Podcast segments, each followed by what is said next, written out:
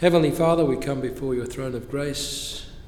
Again, we thank you for the small flock that's here this afternoon, but we trust there are many that are tuning in on, on Teams, and we pray that you would bless each and every one of us as we gather around thy word. Lord, be with those that are going through the difficulties that we already spoke about this morning. Be thou their comfort, their strength, especially the family that is going to be um, saying farewell to their father and husband and grand and uh, he's a grandfather too and we pray that you'd continue to be with them all in these coming days in, in their grief and in their sorrow. We thank you for your presence with us now and we ask all of these things in jesus name. Amen.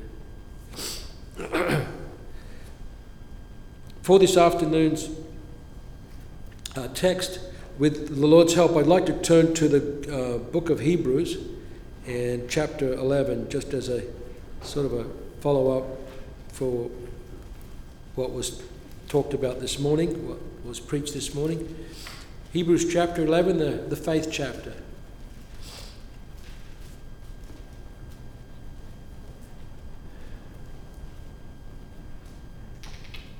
Now, faith is the substance of things hoped for the evidence of things not seen. For by it the elders obtained a good report. Through faith we understand that the worlds were framed by the word of God, so that the things which are seen were made not made of things which do appear. By faith Abel offered unto God a more excellent, sac- excellent sacrifice than Cain, but by which he obtained witness that he was righteous God testifying of his gifts, and by it being dead yet speaketh. By faith Enoch was translated that he should not see death, and was not found because God had translated him. For before his translation he had this testimony that he pleased God. But without faith it is impossible to please him, for he that cometh to God must believe that he is and that he is a rewarder of them that diligently seek him. I'd like to stop at verse 6. May the Lord bless the reading of his word. The, the uh, letter to, to the Hebrews doesn't have a, an author that's attached to it. Many people believe it's the Apostle Paul. In some of your Bibles, you may see even the Apostle Paul. Um, going through the early church fathers, um, Tertullian, one of the earlier church fathers, said he believed this was written by Barnabas. Barnabas had a epistle of his own, according to the early church writings, but there's differences of opinion, so we won't be dogmatic. Neither we do we think it's really that important that we know who it is, but we do believe that it's inspired by God through one of his servants. Um, and the way the, the canon came about, the Bible canon, where they selected all the books, um, they went through a process where they looked at, say, is this consistent with what was taught by, the, by Jesus Christ and by the apostles? Uh, that was one of the criteria, I'm sure. If it was not consistent with what they were taught, what they talked about, they maybe wouldn't have included it. And some came very close, but they left them out. One of, the, one of them was the epistle uh, of Barnabas, the other one was Hermas, the shepherd. He was one of the earlier writers. But we believe what we have been given uh, is the Word of God as delivered to man. Unfortunately, there were many false teachers, heretics, at that time that wrote pseudo gospels in the name of another apostle or in the name of another disciple. And uh, they were quickly recognized as maybe being Gnostic or heretical teachings because it didn't agree with what the very first witnesses were, the apostles themselves. Now we can see why. Perhaps one major reason that Christ um, and God require the qualification of an apostle of Christ to be one that had witnessed his resurrection. That he was there, he was eyewitness. As John says in his uh, epistle, that which we have known or seen from the beginning, that which our hands have handled, the word of life. You know, we were there, we saw him, we felt him, we handled him, we heard him, we experienced his presence, and they were the first hand witnesses that could give an account uh, of what Jesus did and taught. Now, the writer to the Hebrews said that he's trying to um, define what faith is. What is faith? Is it something that's blind? Is it something that's based on superstition? Is it something that's not based on any substance, evidence? No, the very first verse says, Now faith, faith is the substance of things hoped for. It's what gives meat to what we hope for. In other words, uh, gives um, something that we can work off and, and, and uh, um, put our hands around in order to say, I can go to the next step. It's believable what I've heard, okay? Now, this faith that he's talking about in this chapter, remember some time ago we mentioned that Faith is really what a Christian needs for the present. What a Christian needs for the present. What motivates or motorizes the Christian into action. His faith. Now, it, it does involve um, the aspect of belief that you believe something, even though you haven't seen it. If someone would t- tell you something, you say, Do you believe me, Doug? And I'd say, I can believe that. I haven't seen it, but you've given enough, if you will, what he says in the second half of the verse, evidence of things that I haven't believed, that I, that I haven't seen, should I say. So, faith that he's talking about is not something that is just uh, aloof, that is detached from reality that is uh, just superstitious, because a superstition is a belief in something that has no, you have no rational basis for. Faith is a rational, has a, a rational basis. And that is, the rational basis is, is that, well, there was a man called Jesus. He was on the earth. He did perform these miracles. There were many witnesses that saw him and 500, it says, before he ascended into heaven after his resurrection, 1 Corinthians 15. That's a basis for me to believe that. And most court cases are solved by witnesses, eyewitnesses, circumstantial evidence. Most court cases, even murders and crimes, are solved based on what, necess- what the jury hasn't seen but they heard through witnesses. Unfortunately, some of them are wrong. Unfortunately, some are falsely incriminated.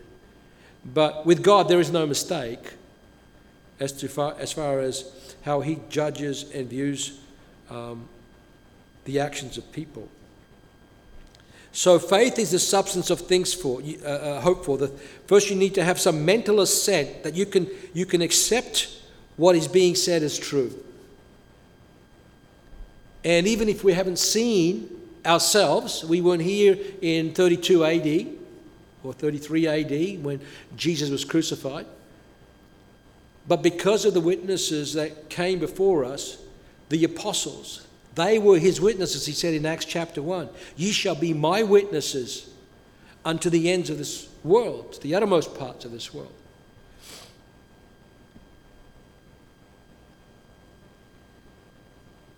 But the, the faith that he's talking about now is a practical faith which works. That's what he, well, it's, it's, it's a mixture.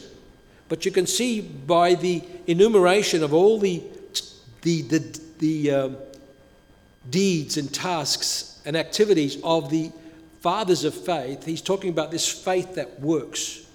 So faith without works is dead, James says, right? You can tell me you believe, the, the, the devils believe and they tremble. You can tell you, me that you have faith without your works. Do, you want me to believe you? Or you can show me your faith by your works. And um, that is far more convincing when someone, by their works, can demonstrate what they believe. And this was what uh, really uh, impressed me with Samuel um, Morris, who believed what he heard because of his own experience with God. And then he acted on what he saw, what he understood, what he believed from the Word of God. Why he could always be in prayer, why he could always challenge people and, and, and exhort them and urge them and to, to, to exercise their faith as God had intended. So, verse 2 says, For it, by it, by faith, that is, referring back to faith, by it the elders obtained a good report. So you can see the elders, what he's talking about here is not elders of churches here. He's talking about those that had gone before, the forefathers. And he names them one by one. Um, by faith, they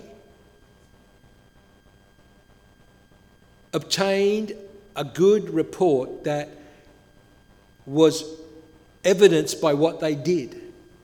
They proved themselves by what they did. And he, then he goes through a whole lot of numbers, uh, or a whole lot of uh, people that we, we've started reading up to verse 6. Then he says, he gives the, um, the belief aspect of this. Verse 3 Through faith, we understand that the worlds were framed by the Word of God. We weren't there when the world was created.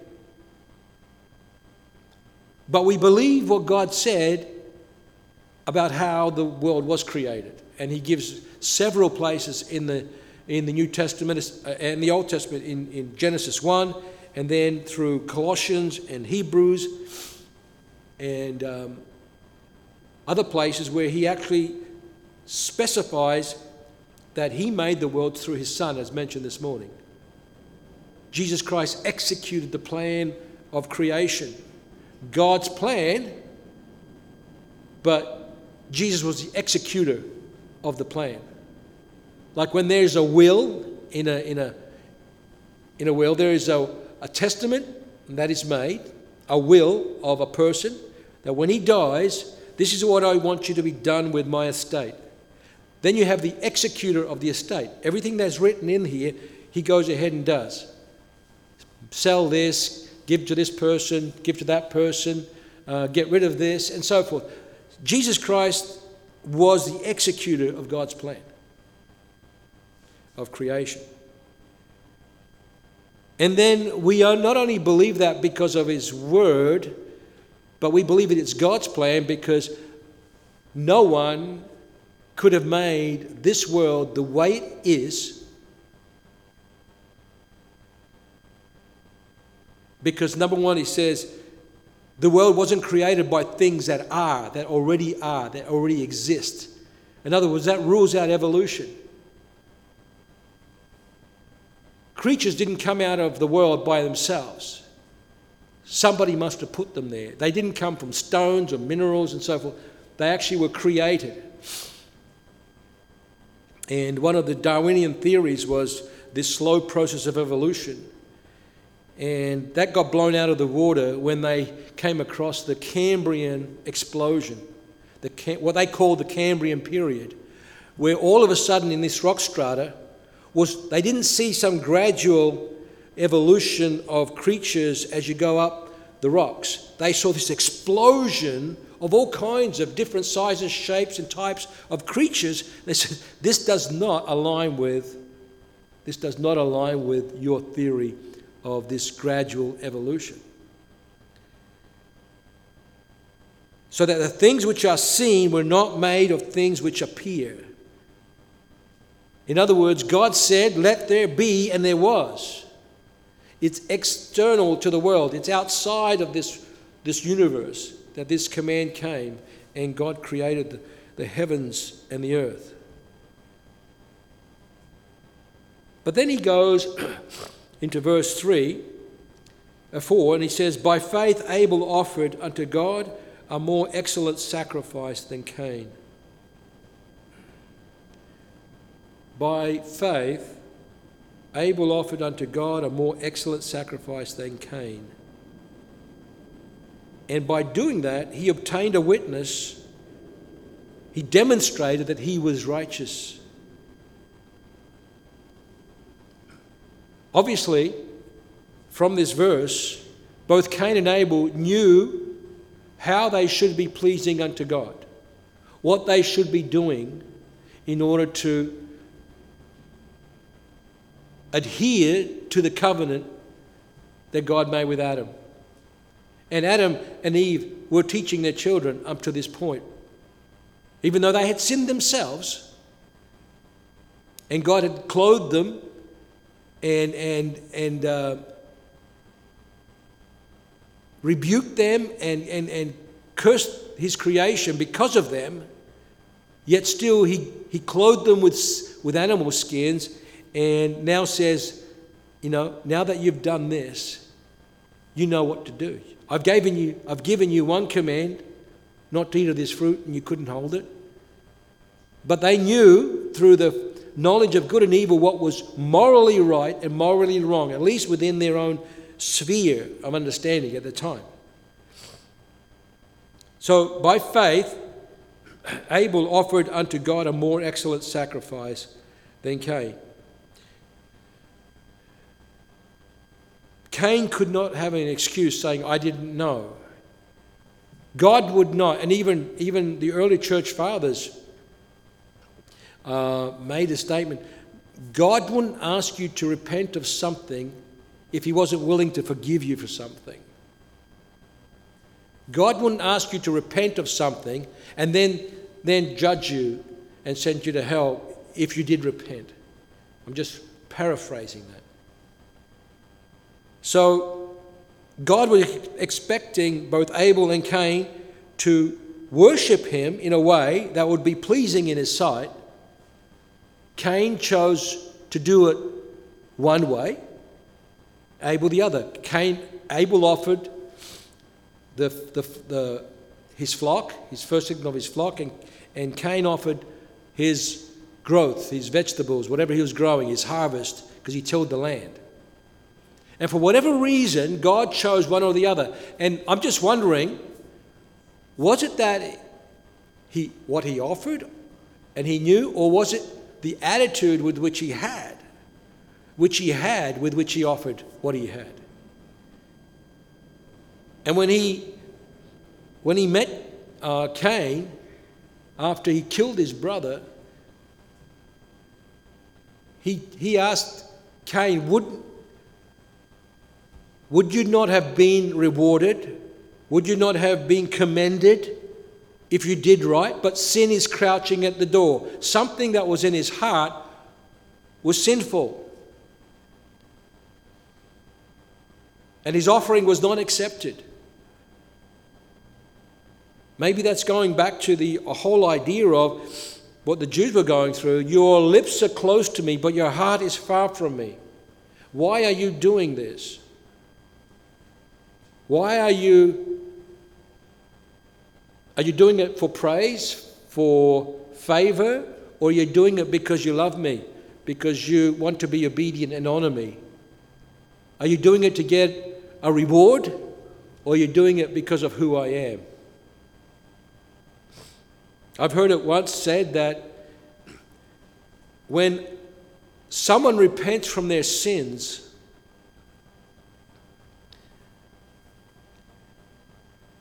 They don't only repent of the bad things that they've done, or not only should they repent for the bad things that they've done, but even for the good things that they've done for an ulterior motive. You understand what's, what's being said? That if I'm doing these works to get favor and praise and work my way up, they're good works, but your heart is not right. It's not for the right reason. And you can see that in Corinthians chapter 13. It says, Though I give my goods to the poor and have not charity, have not the love of God in doing so, I'm, but it's in vain. I'm a, a clanging brass and a tinkling cymbal. Though I give my body to be burned, but I have not charity. It, it, it merits me nothing. And so God is telling us that our offerings to God can be acceptable or not acceptable, and it all depends on the faith that we have. What is the faith that we have that motivates us to do that? Is it, is a, is it a pure faith? Is it a, a, a virtuous faith? Or is it something to say, you know, I'm doing this because I want a bigger reward or I want acknowledgement or I want praise. Which, how do we do this? With Abel, his, act, his sacrifice was more excellent than Cain. And God testified to the excellence of Abel's offering, and by it being dead, by it Abel being dead, yet speaks his faith. Remember what, what happened in the garden? The blood of Abel was crying out to God. And God could see that. And so, even our legacy that we leave behind, and I'm so thankful for the legacies and the, the, the, the heritage that we do have, and we hear it many times at funerals. what somebody has left behind when they die and the impact that particular individual had on me or, or on somebody else. And I, we, we can all think of our own experiences, how even after they die, yet their faith speaks to us Just recently, we had Brother Tom Surance. How many people? He must have had uh, maybe 200 comments, I forget, on her Facebook page, Sister Lily's. And every one of them almost had a very similar a testimony for Brother Tom, the kind of life he led. We remember Sister Emma Keck's funeral the things that she did, and the testimony that she left behind.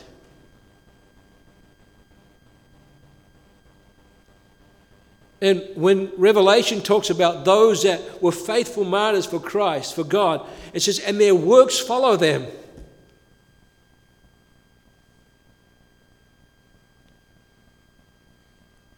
What a um, what a testimony, a witness. What a, what a joy in dying. You know, Brother Paul is gone, Brother Tom is gone, Sister Emma's gone, but there is some, there's a lot of joy in knowing and believing that they have reached the other shore and leaving behind a good witness, leaving behind a good testimony. By faith, Enoch was translated that he should not see death and was not found because God had translated him. For before his translation, he had this testimony that he pleased God. Can we look at our lives now and say, if I were to die today, you know that the, the whole the whole elephant in the room, perhaps, if I can say now, is who's next? Who would have thought that Brother Paul would have gone? Who would have thought that brother, brother Tom would have gone to his reward? For Sister Emma, we were sort of expecting it. But what about for those that are staying behind? What about who's next of the young? Can we say that we believe that we are living a life pleasing to God so that when we are taken, we would have this testimony that we please God?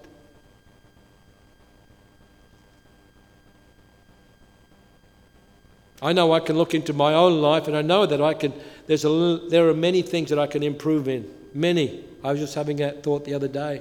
There's so many things I can improve in.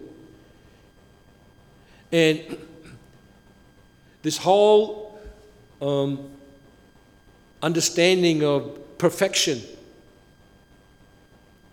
we talk about perfection in the Bible, that you may be perfect, the Apostle Paul says, really means this completion, maturity in your faith. Not that you're completely sin free or stain free or, or error free, but you've grown in the faith, you've become a mature believer in Christ, and you are functioning as Christ would want you to function. Granted, when you're young and, and, and immature, you say things, do things, think things that are perhaps not right, but hopefully over time, the process of sanctification and this, this becoming conformed to the image of Christ, as it says in Romans chapter 8, verse 29.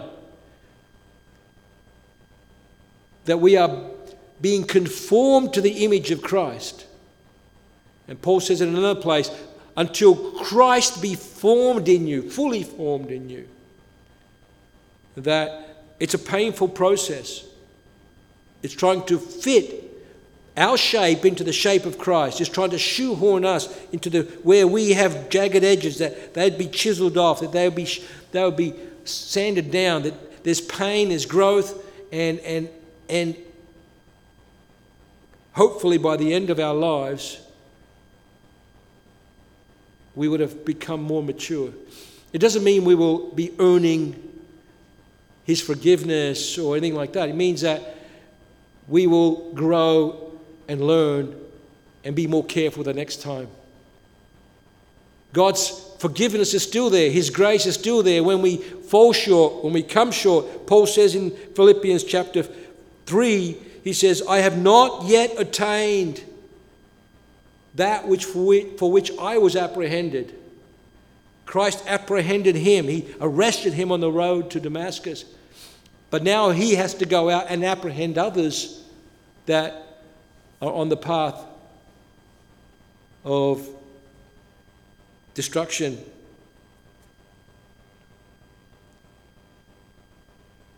So, do we have that testimony that we please God? And how, how do we please Him? Without faith, verse 6, it's impossible to please Him. Without faith, it's impossible to please Him. We've got to please Him by believing what He says. You know, we have that hymn trust and obey, for there's no other way to be happy in Jesus than to trust and obey. And it's not just to be happy in Jesus, it's to please Him.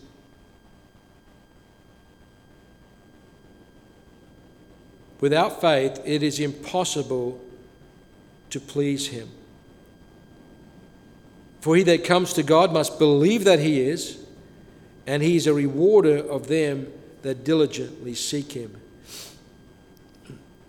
That doesn't mean, um, I, that's why I believe this is speaking to believers. A lot of aspects of this can apply to unbelievers, but He's saying, He's a rewarder of them that diligently seek him. We don't earn our forgiveness through a reward because we've done something. For, for the unconverted, we are forgiven because of His grace. And the condition of receiving His grace is humility and faith, believing that He will give it to us, having that expectation, like the leper did this morning, we heard, and the centurion, having that expectation that when I come to Christ, He will hear me. He will have a heart of compassion and He will respond. So when it says that He is a rewarder of them that diligently seek Him, it doesn't mean that He rewards our works and therefore by that He can forgive us. But I, I do believe that our works will give a reward to us, as the scripture so plainly teaches. 1 Corinthians 3 and other chapters, and 2 Corinthians 5, that, that our, the things that we do, the works that we do, which are witness to our faith, will be rewarded. And Jesus talks about he that been faithful in much, right, will, will receive, be ruler over 10 cities, or he'll get five talents, you know, we'll, we'll double it and so forth. And he'll, be, he'll receive reward. But it, when it comes to salvation, it's purely grace. And it's not cheap grace, it's grace that is given to us because of what Jesus did, not because of what we did.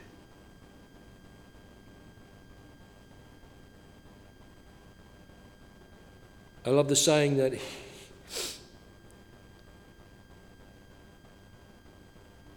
God doesn't give us things because we are good, but because He is good. He does say, You need to diligently seek me, and I will give you. Jesus said in Matthew chapter 7 Seek, knock, and ask. Saying, You've got to do something on your part. How badly do you want it? How badly did Samuel Morris want to know more about the Holy Spirit, more about God? He was so badly that he wanted that he crossed the Atlantic Ocean in five months, enduring even perils at sea. And when he finally got there, he pursued it until he got his answers. And then at the very tender age of 20 years old, he died. So when we seek him, God will diligently reward us. Uh, uh gratefully reward us. He will reward us if we diligently seek Him.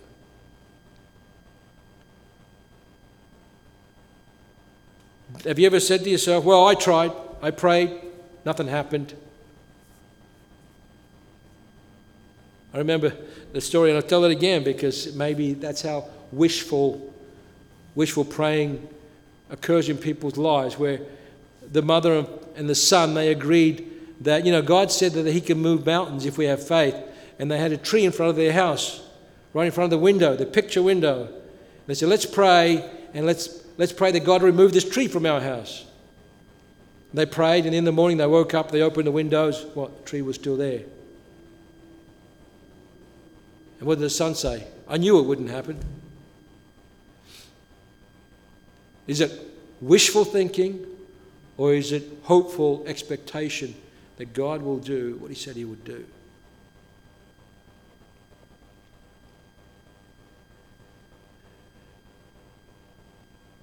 And this chapter will take a long time to go through every individual hero of faith and, this, and the, the very um, accounts that were written of them in the Old Testament, in Genesis and Exodus,